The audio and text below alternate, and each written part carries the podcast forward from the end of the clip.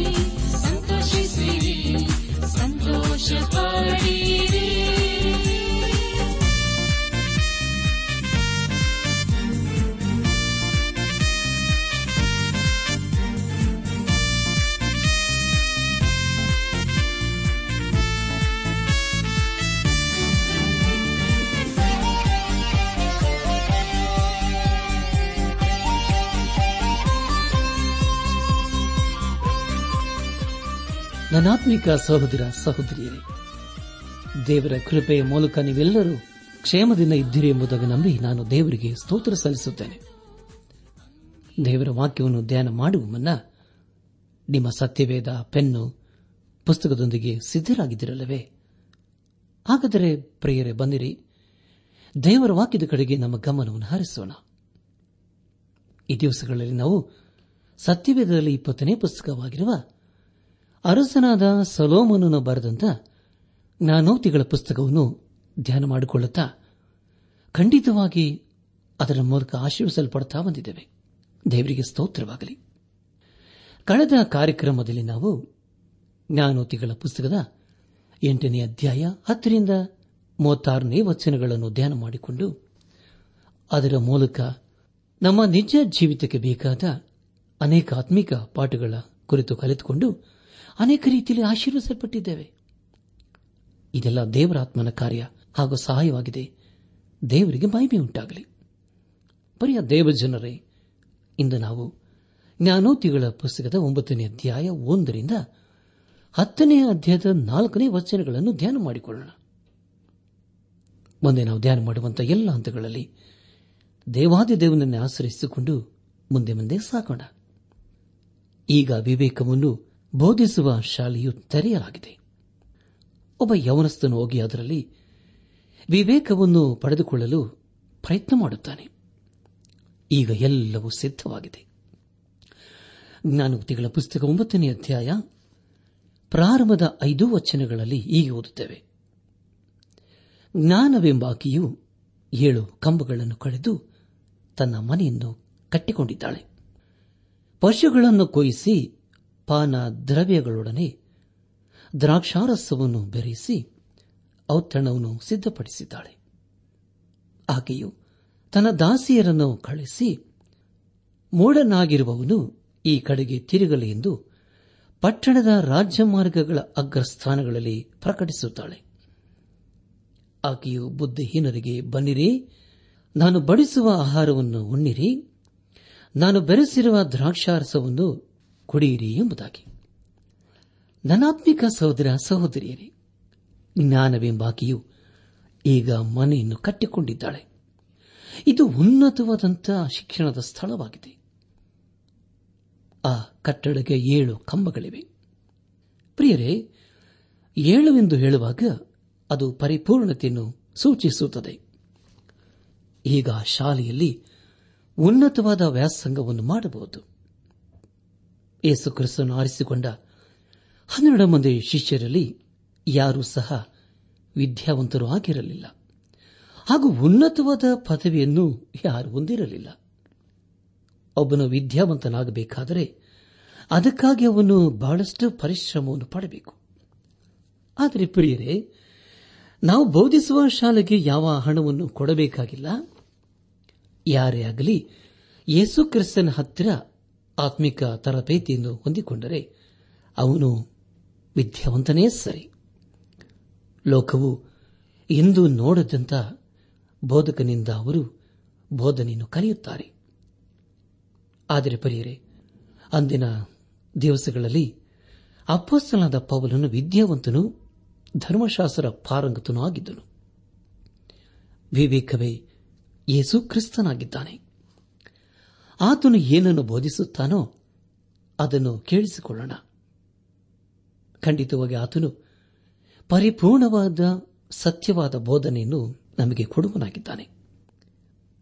ಈಗ ಜ್ಞಾನವೆಂಬಾಕೆಯು ಪಶುಗಳನ್ನು ಕೊಯಿಸಿ, ಅದರಲ್ಲಿ ದ್ರಾಕ್ಷಾರಸವನ್ನು ಬೆರೆಸಿ ಔತಣವನ್ನು ಸಿದ್ಧಪಡಿಸಿದ್ದಾಳೆ. ಅಂದರೆ, ಈಗ ಬಂದು ಔತಣದಲ್ಲಿ ಪಾಲು ತೆಗೆದುಕೊಳ್ಳಬೇಕು ಎಂದು ಇದರಿಂದ ತಿಳಿದು ಬರುತ್ತದೆ ಜ್ಞಾನವೆಂಬಾಕಿಯು ಈಗ ತನ್ನ ದಾಸೆಯನ್ನು ಕಳಿಸಿ ಮೋಡನಾಗಿರುವವನು ಈ ಕಡೆಗೆ ತಿರುಗಲಿ ಎಂದು ಪಟ್ಟಣದ ರಾಜ್ಯ ಮಾರ್ಗಗಳ ಅಗ್ರಸ್ಥಾನಗಳಲ್ಲಿ ಪ್ರಕಟಿಸುತ್ತಾಳೆ. ಪ್ರಿಯರೇ, ಇದು ಎಂಥ ಆಹ್ವಾನ? ನಮಗೆ ಇದರ ಮೂಲಕ ತಿಳಿದು ಬರುವುದೇನೆಂದರೆ, ಇದೇ ರೀತಿಯ ಔತಣಕ್ಕೆ ನಾವು ಕರೆಯಲ್ಪಟ್ಟಿದ್ದೇವೆ. ಮದುವೆಯ ಔತಣವು ಸಿದ್ಧವಾಗಿದೆ. ಅದರ ಕುರಿತು ನಾವು ಮತ್ತನ ಬರೆದ ಸುವಾರ್ತೆ ಇಪ್ಪತ್ತೆರಡನೇ ಅಧ್ಯಾಯ ಒಂದರಿಂದ ಹದಿನಾಲ್ಕನೇ ವಚನಗಳಲ್ಲಿ ಹೀಗೆ ಓದುತ್ತೇವೆ. ಯೇಸು ಬೋಧನೆ ಮಾಡುತ್ತಾ ಇನ್ನೂ ಸಾಮ್ಯ ರೂಪವಾಗಿ ಅವರಿಗೆ ಹೇಳಿದ್ದೇನೆಂದರೆ ಪರಲೋಕ ರಾಜ್ಯವು ಮಗನಿಗೆ ಮಾಡಿದ ಒಬ್ಬ ಅರಸನಿಗೆ ಹೋಲಿಕೆಯಾಗಿದೆ. ಅವನು ಮದುವೆಗೆ ಹೇಳಿಸಿಕೊಂಡವರನ್ನು ಕರೆಯುವುದಕ್ಕೆ, ತನ್ನ ಆಳುಗಳನ್ನು ಕಳಿಸಲು ಬರುವುದಕ್ಕೆ ಅವರಿಗೆ ಮನಸ್ಸಿರಲಿಲ್ಲ. ತಿರುಗಿ ಬೇರೆ ಆಳುಗಳನ್ನು ಕರೆದು ನೀವು ಊಟಕ್ಕೆ ಹೇಳಿಸಿಕೊಂಡವರ ಬಳಿಗೆ ಹೋಗಿ ಈಗ ಅಡಿಗೆ ಸಿದ್ಧವಾಗಿದೆ. ನನ್ನ ಹೋರಿಗಳನ್ನು ಕೊಬ್ಬಿದ ಪಶುಗಳನ್ನು ಕೊಯಿಸಿದ್ದೇನೆ. ಎಲ್ಲ ಸಿದ್ಧವಾಗಿದೆ. ಮದುವೆ ಊಟಕ್ಕೆ ಬಂದಿರೆಂಬುದಾಗಿ ಅವರಿಗೆ ಹೇಳರೆಂದು ಅಪ್ಪಣೆ ಕೊಟ್ಟು ಕಳಿಸಿದನು. ಆದರೆ ಅವರು ಅಲಕ್ಷ್ಯ ಮಾಡಿ, ಒಬ್ಬನು ತನ್ನ ಹೊಲಕ್ಕೆ, ಒಬ್ಬನು ತನ್ನ ವ್ಯಾಪಾರಕ್ಕೆ ಹೋಗಿಬಿಟ್ಟರು. ಉಳಿದವರು ಅವನ ಆಳುಗಳನ್ನು ಹಿಡಿದು ಬೈದು ಕೊಂದು ಹಾಕಿದರು. ಅರಸನು ಸಿಟ್ಟುಕೊಂಡು ತನ್ನ ದಂಡುಗಳನ್ನು ಕಳುಹಿಸಿ ಆ ಕೊಲೆಗಾರರನ್ನು ನಾಶ ಮಾಡಿ ಅವರ ಪಟ್ಟಣವನ್ನು ಸುಟ್ಟುಬಿಟ್ಟನು. ಆಗ ತನ್ನ ಆಳುಗಳಿಗೆ, ಮದುವೆಗೆ ಸಿದ್ಧವಾಗಿದೆ ಸರಿ, ಆದರೆ ಕರೆಯಲ್ಪಟ್ಟವರು ಯೋಗ್ಯರಾಗಿರಲಿಲ್ಲ. ನೀವೀಗ ನಾಲ್ಕು ಹಾದಿಗಳು ಕೂಡುವ ಸ್ಥಳಕ್ಕೆ ಹೋಗಿ ಕಂಡವರನ್ನೆಲ್ಲ ಮದುವೆ ಊಟಕ್ಕೆ ಕರೆಯಿರಿ ಎಂದು ಹೇಳಿದನು. ಆ ಆಳುಗಳು ಹಾದಿಗಳಿಗೆ ಹೋಗಿ ಕೆಟ್ಟವರು, ಒಳ್ಳೆಯವರು ಅನ್ನದೇ ಕಂಡವರನ್ನೆಲ್ಲಾ ಕೂಡಿಸಿ ಕರಕೊಂಡು ಬಂದರು. ಹೀಗೆ ಮನೆ ತುಂಬಾ ಊಟಕ್ಕೆ ಕೂತರು. ಆಮೇಲೆ ಅರಸನು ಕೂತವರನ್ನು ನೋಡುವುದಕ್ಕೆ ಒಳಗೆ ಬರಲಾಗಿ ಮದುವೆ ಬಟ್ಟೆಯನ್ನು ಹಾಕಿಕೊಳ್ಳದ ಒಬ್ಬನನ್ನು ಕಂಡು ಅವನನ್ನು, ಏನಪ್ಪಾ, ಮದುವೆಯ ಬಟ್ಟೆ ಇಲ್ಲದೆ ನೀನೆಲ್ಲಿ ಹೇಗೆ ಒಳಕ್ಕೆ ಬಂದಿ ಎಂದು ಕೇಳಲು ಅವನು ಸುಮ್ಮನಿದ್ದನು. ಆಮೇಲೆ ಅರಸನು ಸೇವಕರಿಗೆ ಅವನ ಕೈಕಾಲ ಕಟ್ಟಿ ಅವನನ್ನು ಹೊರಗೆ ಕತ್ತಲೆಗೆ ನೂಕಿರಿ ಎಂದು ಹೇಳಿದನು. ಅಲ್ಲಿ ಗೋಳಾಟವು, ಕಟಕಟನೆ ಹಲ್ಲು ಕಡಿಯೋಣವು ಇರುವು. ಹೀಗೆ ಕರೆಯಲ್ಪಟ್ಟವರು ಬಹುಜನ ಆಯಲ್ಪಟ್ಟವರು ಸ್ವಲ್ಪ ಜನ ಅಂದನು ಎಂಬುದಾಗಿ. ನನ್ನ ಪ್ರಿಯ ದೇವಜನರೇ, ವಿವೇಕವು ಎಲ್ಲರಿಗೆ ಮುಟ್ಟಬೇಕು. ಇಂದಿನ ಸಂದೇಶವೆಂದರೆ, ದೇವರು ನಮ್ಮನ್ನು ಯೇಸುಕ್ರಿಸ್ತನೊಂದಿಗೆ ಸಮಾಧಾನ ಪಡಿಸಿಕೊಂಡಿದ್ದಾನೆ ಎಂಬುದಾಗಿ. ಅಪೋಸ್ತನದ ಪೌಲನು ಕೊರಿಂತ ಸಭೆಗೆ ಬರೆದಂತಹ ಎರಡನೇ ಪತ್ರಿಕೆ ಐದನೇ ಅಧ್ಯಾಯ ಇಪ್ಪತ್ತನೇ ವಚನದಲ್ಲಿ ಹೀಗೆ ಬರೆಯುತ್ತಾನೆ, ನಾವು ಕ್ರಿಸ್ತನ ರಾಯಭಾರಿಗಳಾಗಿದ್ದೇವೆ, ದೇವರೇ ನಮ್ಮ ಮೂಲಕ ಬುದ್ಧಿ ಹೇಳುವ ಹಾಗಾಯಿತು. ದೇವರೊಂದಿಗೆ ಸಮಾಧಾನವಾಗಿರೆಂದು ಕ್ರಿಸ್ತನ ಹೆಸರಿನಲ್ಲಿ ನಿಮ್ಮನ್ನು ಬೇಡಿಕೊಳ್ಳುತ್ತೇವೆ ಎಂಬುದಾಗಿ. ನನಾತ್ಮಿಕ ಸಹೋದರ ಸಹೋದರಿಯರೇ, ಈ ದಿವಸಗಳಲ್ಲಿ ದೇವರ ವಾಕ್ಯವು ಲೋಕದ ಎಲ್ಲಾ ಕಡೆಗೆ ಸಾರಲ್ಪಡುತ್ತಿದೆ. ಆಹ್ವಾನವು ಲೋಕದ ಎಲ್ಲಾ ಕಡೆಗೆ ಕಳಿಸಲಾಗಿದೆ ಆ ಕರೆಯೆಂದರೆ ಎಲ್ಲರೂ ಯೇಸುಕ್ರಿಸ್ತನ ಹತ್ತಿರ ಬಂದಿರಿ ಎಂಬುದಾಗಿ. ಜ್ಞಾನೋಕ್ತಿಗಳ ಪುಸ್ತಕ ಒಂಬತ್ತನೇ ಅಧ್ಯಾಯ ಆರನೇ ವಚನವನ್ನು ಓದುವಾಗ ಮೂಡರೆ ಮೂಢತ್ವವನ್ನು ಬಿಟ್ಟು ಬಾಳಿರಿ, ವಿವೇಕ ಮಾರ್ಗದಲ್ಲಿ ನೆಟ್ಟಗೆ ನಡಿ ಎಂದು ಪ್ರಬೋಧಿಸುತ್ತಾಳೆ ಎಂಬುದಾಗಿ. ಆದರೆ ಅವರಲ್ಲಿ ಅನೇಕರು ಅದನ್ನು ಕೇಳಿಸಿಕೊಳ್ಳುವುದಿಲ್ಲ. ಅವರು ದೇವರ ಮಾತನ್ನು ತಿರಸ್ಕರಿಸುವರು ಆಗಿದ್ದಾರೆ. ಅಂತವರ ಸಂಗಡ ನಮ್ಮ ಸಮಯವನ್ನು ವ್ಯರ್ಥ ಮಾಡಿಕೊಳ್ಳಬಾರದು. ಆದರೆ ವಿಶ್ವಾಸಿಗಳು ಅನ್ನಿಸಿಕೊಂಡವರಲ್ಲಿ ಅನೇಕರನ್ನು ನಾವು ಈ ರೀತಿಯ ಜನರನ್ನು ಕಾಣಬಹುದು. ಅಂತವರಿಗೆ ಯಾವಾಗಲೂ ದೇವರ ವಾಕ್ಯದ ಕುರಿತು ಹೇಳಬೇಕಾ? ಬೇಡ ಪ್ರಿಯರೇ ಯೇಸುಕ್ರಿಸ್ತನು ಹೇಳುವುದೇನೆಂದರೆ ಹಂದಿಗಳ ಮುಂದೆ ಮುತ್ತನ್ನು ಚಲ್ಲಬಿಡಿರಿ ಎಂಬುದಾಗಿ. ನಮ್ಮ ಧ್ಯಾನವನ್ನು ಮುಂದುವರೆಸಿ ಜ್ಞಾನೋಕ್ತಿಗಳ ಪುಸ್ತಕ ಒಂಬತ್ತನೇ ಅಧ್ಯಾಯ.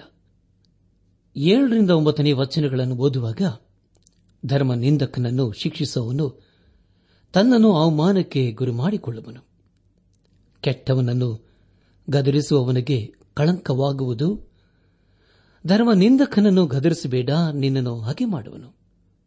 ನಾನು ವಂತನನ್ನು ಗದರಿಸಿದರೆ ನಿನ್ನನ್ನು ಪ್ರೀತಿಸುವನು.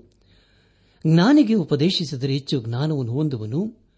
ನೀತಿವಂತನಿಗೆ ಬೋಧಿಸಿದರೆ ಹೆಚ್ಚು ತಿಳುವಳಿಕೆಯನ್ನು ಪಡೆಯುವನು ಎಂಬುದಾಗಿ. ಹೌದು ಪ್ರಿಯರೇ, ಇದೆಷ್ಟು ಸತ್ಯವಾದದ ಮಾತಲ್ಲವೇ. ನಾವು ದೇವರ ವಾಕ್ಯವನ್ನು ಕೆಲವರಿಗೆ ಹೇಳುವಾಗ ಅವರದನ್ನು ಸ್ವೀಕರಿಸುವುದಿಲ್ಲ, ಹಾಗೂ ಅವರು ನಮ್ಮನ್ನು ಹಗೆ ಮಾಡುತ್ತಾರೆ. ಎಲ್ಲಾ ಕಾಲಕ್ಕೂ ಇಂತಹ ವ್ಯಕ್ತಿಗಳನ್ನು ನಾವು ಕಾಣ್ತೇವೆ. ಅನೇಕರು ದೇವರ ವಾಕ್ಯವನ್ನು ತಿರಸ್ಕರಿಸುತ್ತಾರೆ. ಅದು ಅವರಿಗೆ ಬೇಡವಾಗಿದೆ. ದೇವರ ವಾಕ್ಯವನ್ನು ನಾವು ಓದುವಾಗ ಅದರ ಮುಂದೆ ನಾವು ಎಲ್ಲಿದ್ದೇವೆ ಎಂಬುದಾಗಿ ತಿಳಿದು ಬರುತ್ತದೆ ದೇವರ ವಾಕ್ಯವನ್ನು ತಿರಸ್ಕರಿಸುವವನು ದೇವರ ವಾಕ್ಯವನ್ನು ಬೇಡವೆನ್ನುತ್ತಾನೆ. ಒಂಬತ್ತನೇ ಅಧ್ಯಾಯ ಹತ್ತನೇ ವಚನದಲ್ಲಿ ಹೀಗೆ ಓದುತ್ತೇವೆ. ಯಹೋವನ ಭಯವೇ ಜ್ಞಾನಕ್ಕೆ ಮೂಲವು ಪರಿಶುದ್ಧನ ತಿಳುವಳಿಕೆಯೇ ವಿವೇಕವು ಎಂಬುದಾಗಿ. ನನ್ನ ಆತ್ಮಿಕ ಸಹೋದರ ಸಹೋದರಿಯರೇ, ಈ ವಾಕ್ಯವನ್ನು ನಾವು ಒಂದನೇ ಅಧ್ಯಾಯ ಏಳನೇ ವಚನದಲ್ಲಿ ಓದಿಕೊಂಡಿದ್ದೇವೆ. ಆದರೆ ಮೂರ್ಖರಾದವರು ಜ್ಞಾನವನ್ನು ಶಿಕ್ಷೆಯನ್ನು ಅಸಡ್ಡೆ ಮಾಡುತ್ತಾರೆ. ಅವನ ಜೀವಿತದಲ್ಲಿ ದೇವರಿಲ್ಲದಿದ್ದರೆ ಈ ಲೋಕದಲ್ಲಿ ಅವನು ಮೂರ್ಖನೇ ಸರಿ. ಈ ಒಂದು ಕಾಲದಲ್ಲಿ ಎಲ್ಲ ಕಡೆ ಸುರಕ್ಷತೆಯ ಕುರಿತು ಮಾತಾಡುತ್ತಾರೆ. ಉದಾಹರಣೆಗೆ ಮನೆಯಲ್ಲಿ, ದಾರಿಯಲ್ಲಿ. ಅದಕ್ಕಾಗಿ ಅನೇಕರು ಜೀವ ವಿಮೆಯನ್ನು ಮಾಡಿಸಿಕೊಳ್ಳುತ್ತಾರೆ. ಅದು ಒಳ್ಳೆಯದೇ. ಆದರೆ ನಿತ್ಯತ್ವದ ಕುರಿತು ಏನು ಹೇಳೋಣ? ಅದಕ್ಕಾಗಿ ನಾವು ಏನಾದರೂ ಆತ್ಮಿಕ ಸಿದ್ಧತೆಯನ್ನು ಮಾಡಿಕೊಂಡಿದ್ದೇವಾ? ದೇವರ ಭಯವೇ ಜ್ಞಾನಕ್ಕೆ ಮೂಲವಾಗಿದೆ. ಪರಿಶುದ್ಧನ ತಿಳುವಳಿಕೆಯೇ ವಿವೇಕ ಎಂಬುದಾಗಿ ದೇವರ ವಾಕ್ಯ ಸ್ಪಷ್ಟವಾಗಿ ತಿಳಿಸಿಕೊಡುತ್ತದೆ. ಒಂಬತ್ತನೇ ಅಧ್ಯಾಯ. ಹನ್ನೊಂದು ಮತ್ತು ಹನ್ನೆರಡನೇ ವಚನಗಳನ್ನು ಓದುವಾಗ, ನನ್ನಿಂದ ನಿನ್ನ ದಿನಗಳು ಹೆಚ್ಚುವು, ನಿನ್ನ ಆಯುಸ್ಸಿನ ವರ್ಷಗಳು ವೃದ್ಧಿಯಾಗುವು. ನೀನು ಜ್ಞಾನವಂತನಾದರೆ, ನಿನ್ನ ಜ್ಞಾನವು ನಿನಗೆ ಲಾಭಕರ ಧರ್ಮ ನಿಂದಕನಾದರೆ ನೀನೇ ಅದರ ಫಲವನ್ನು ಅನುಭವಿಸುವಿ ಎಂಬುದಾಗಿ. ಅನಾತ್ಮಿಕ ಸಹೋದರ ಸಹೋದರಿಯರೇ ಒಂದು ವೇಳೆ ನಾವು ಬುದ್ಧಿವಂತರು ಆಗಿದ್ದರೆ ನಿತ್ಯತ್ವಕ್ಕಾಗಿ ಈಗಲೇ ನಮ್ಮ ಆತ್ಮಿಕ ಸಿದ್ಧತೆಯನ್ನು ಮಾಡಿಕೊಳ್ಳಬೇಕು. ಒಂದು ವೇಳೆ ನಾವು ದೇವರ ವಾಕ್ಯವನ್ನು ತಾತ್ಸಾರ ಮಾಡುವವರು ಪರಿಹಾಸ ಮಾಡುವವರು ಆಗಿರುವುದಾದರೆ ಖಂಡಿತವಾಗಿ ಒಂದು ದಿನ ನಾವು ದೇವರ ನ್ಯಾಯ ತೀರ್ಪಿಗೆ ಒಳಗಾಗುತ್ತೇವೆ. ಅಂದರೆ ಪ್ರಿಯರೇ, ಅಂಥವರು ನರಕದ ಹಾದಿಯಲ್ಲಿ ಇದ್ದಾರೆ ಎಂಬುದೇ ಇದರ ಅರ್ಥವಾಗಿದೆ. ನಾವು ಜ್ಞಾನವಂತರಾದರೆ ನಮ್ಮ ಜ್ಞಾನವು ನಮಗೆ ಲಾಭಕರ ನೀತಿಯನ್ನು ಅನುಸರಿಸುವುದಾದರೆ ಅದರ ಫಲವನ್ನು ನಾವು ಅನುಭವಿಸುತ್ತೇವೆ. ದೇವರ ಮಾತನ್ನು ನಾವು ಧಿಕ್ಕರಿಸುವುದಾದರೆ ದೇವರ ಆಶೀರ್ವಾದಗಳನ್ನು ಕಳೆದುಕೊಳ್ಳುತ್ತೇವೆ. ದೇವರನ್ನು ಹಾಗೂ ಆತನ ವಾಕ್ಯವನ್ನು ಪ್ರೀತಿ ಮಾಡುವವರಿಗೆ ಖಂಡಿತವಾಗಿ ದೇವರ ಆಶೀರ್ವಾದ ಹೊದಗಿ ಬರುತ್ತದೆ. ಆದರೆ ಪ್ರಿಯರೇ, ಅದನ್ನು ಧಿಕ್ಕರಿಸುವವರಿಗೆ ನಾಶಿನವೂ ಖಂಡಿತ.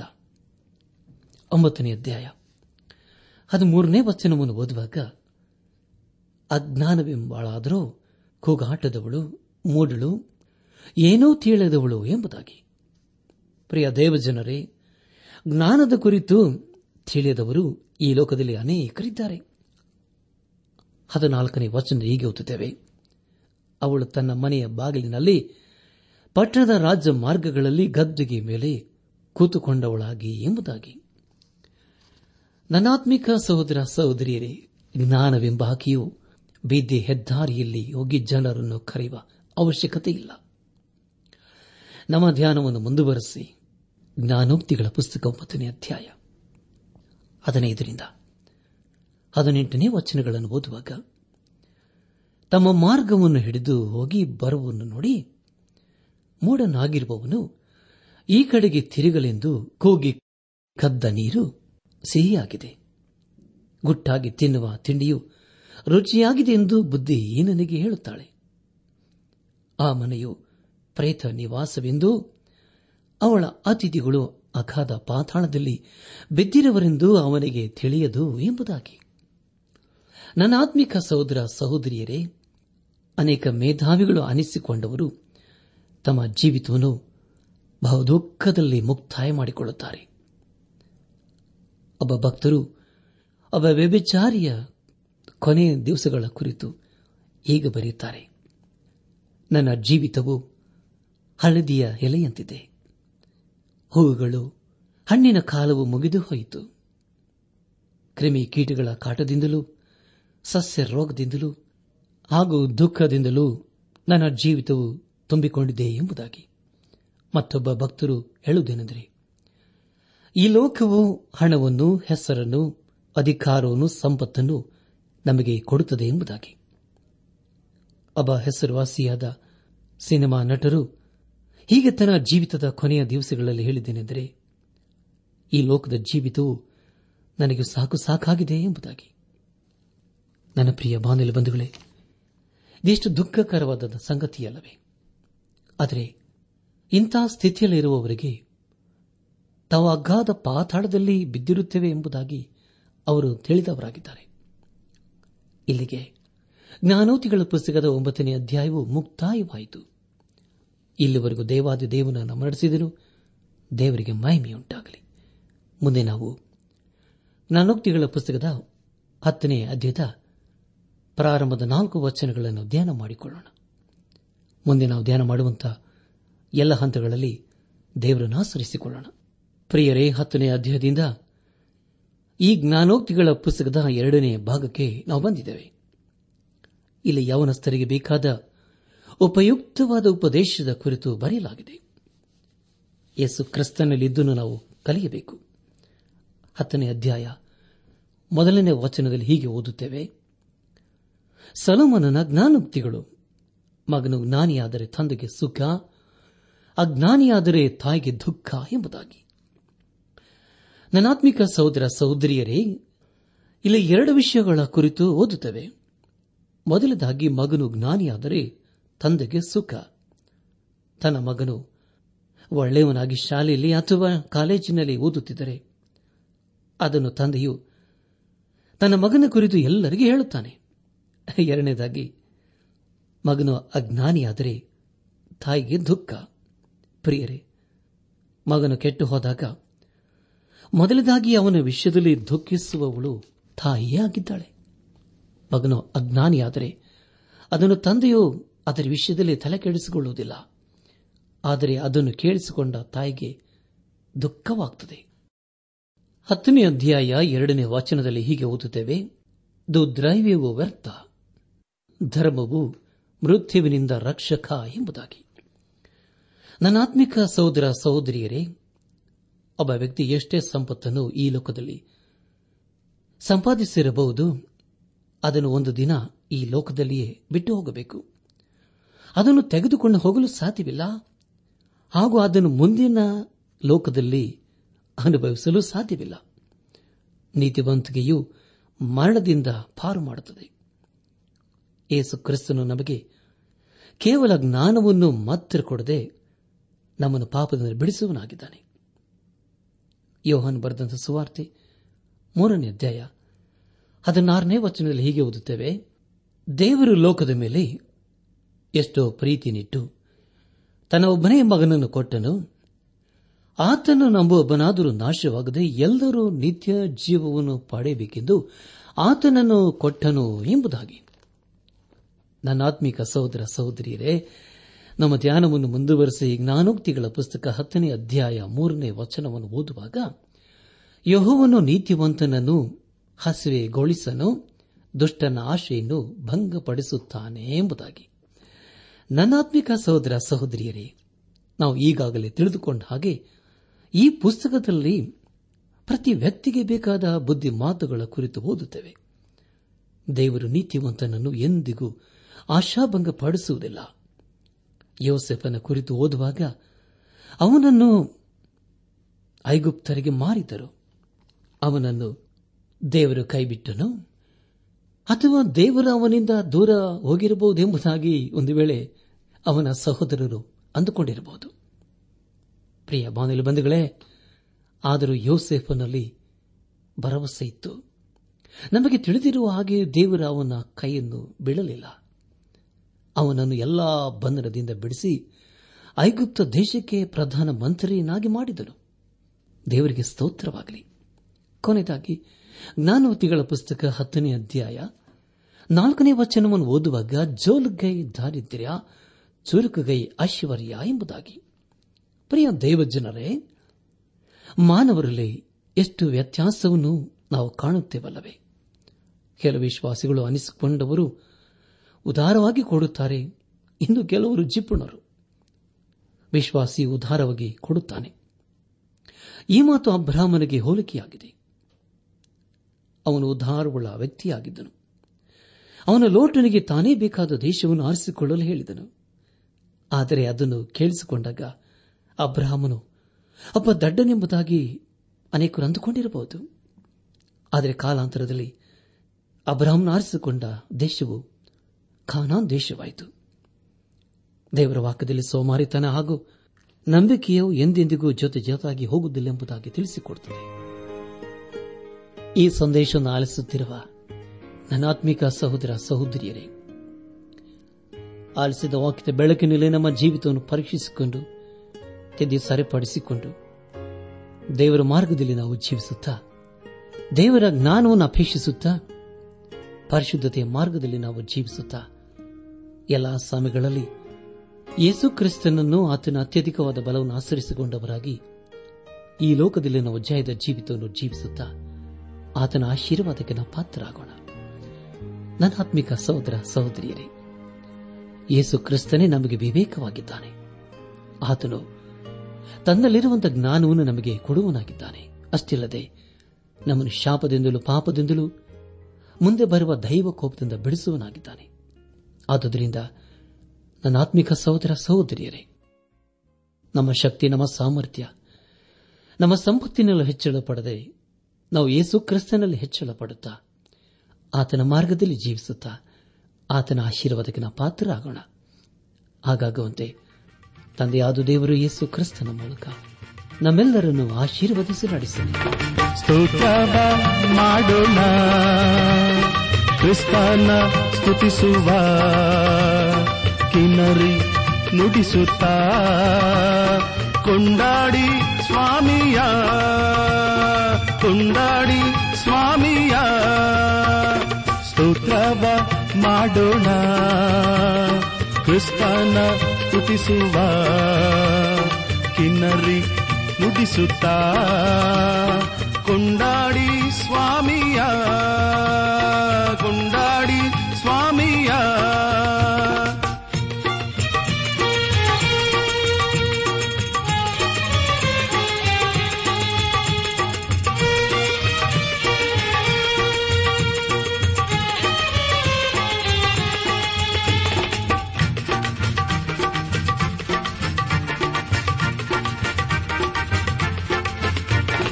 ಆತನ ಘನಕ್ಕಾಗಿ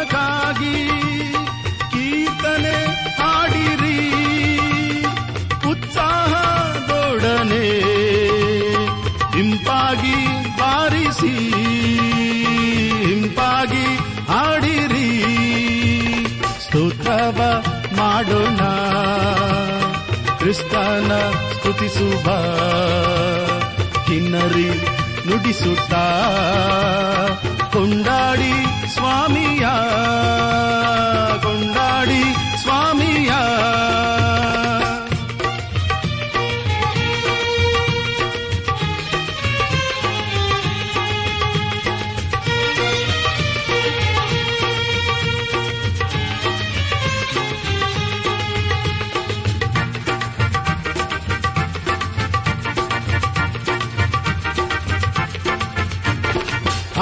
ಆತನ ನಾಮವ ಕೀರ್ತಿಸಿ ಭಜಿಸಿರಿ. ನನಾತ್ಮಿಕ ಸಹೋದರ ಸಹೋದರಿಯರೇ ಇಂದು ದೇವರು ನಮಗೆ ಕೊಡುವ ವಾಗ್ದಾನ ಯಹೋವನು ನಿರ್ಬಲನಿಗೆ ಬಹುಬಲವನ್ನು ದಯಪಾಲಿಸುತ್ತಾನೆ. ಏಷಾಯ ನಲವತ್ತು ಇಪ್ಪತ್ತೊಂಬತ್ತು.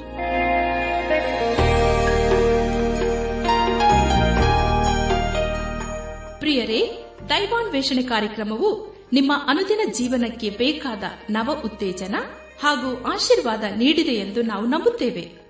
ನಿಮ್ಮ ಅನಿಸಿಕೆ ಹಾಗೂ ಅಭಿಪ್ರಾಯ ನಮ್ಮೊಂದಿಗೆ ಪತ್ರದ ಮೂಲಕ ಇಮೇಲ್ ಅಥವಾ ದೂರವಾಣಿ ಮೂಲಕ ದಯಮಾಡಿ ತಿಳಿಸಿರಿ. ನಿಮ್ಮ ಸಂತೋಷದಲ್ಲಿ ನಾವು ಸಹ ಪಾಲುಗಾರರಾಗುತ್ತೇವೆ ಹಾಗೂ ನಿಮ್ಮ ಪತ್ರಗಳಿಗೆ ಉತ್ತರಿಸುತ್ತೇವೆ. ಈ ಕಾರ್ಯಕ್ರಮವನ್ನ ಕೇಳುವಂತೆ ನಿಮ್ಮ ಸ್ನೇಹಿತರಿಗೂ, ಬಂಧುಗಳಿಗೂ ನೆರೆಹೊರೆಯವರಿಗೂ ತಿಳಿಸಿರಿ. ದೇವರ ಅಧಿಕ ಆಶೀರ್ವಾದ ನಿಮ್ಮೆಲ್ಲರ ಮೇಲೆ ಸುರಿಯಲಿ.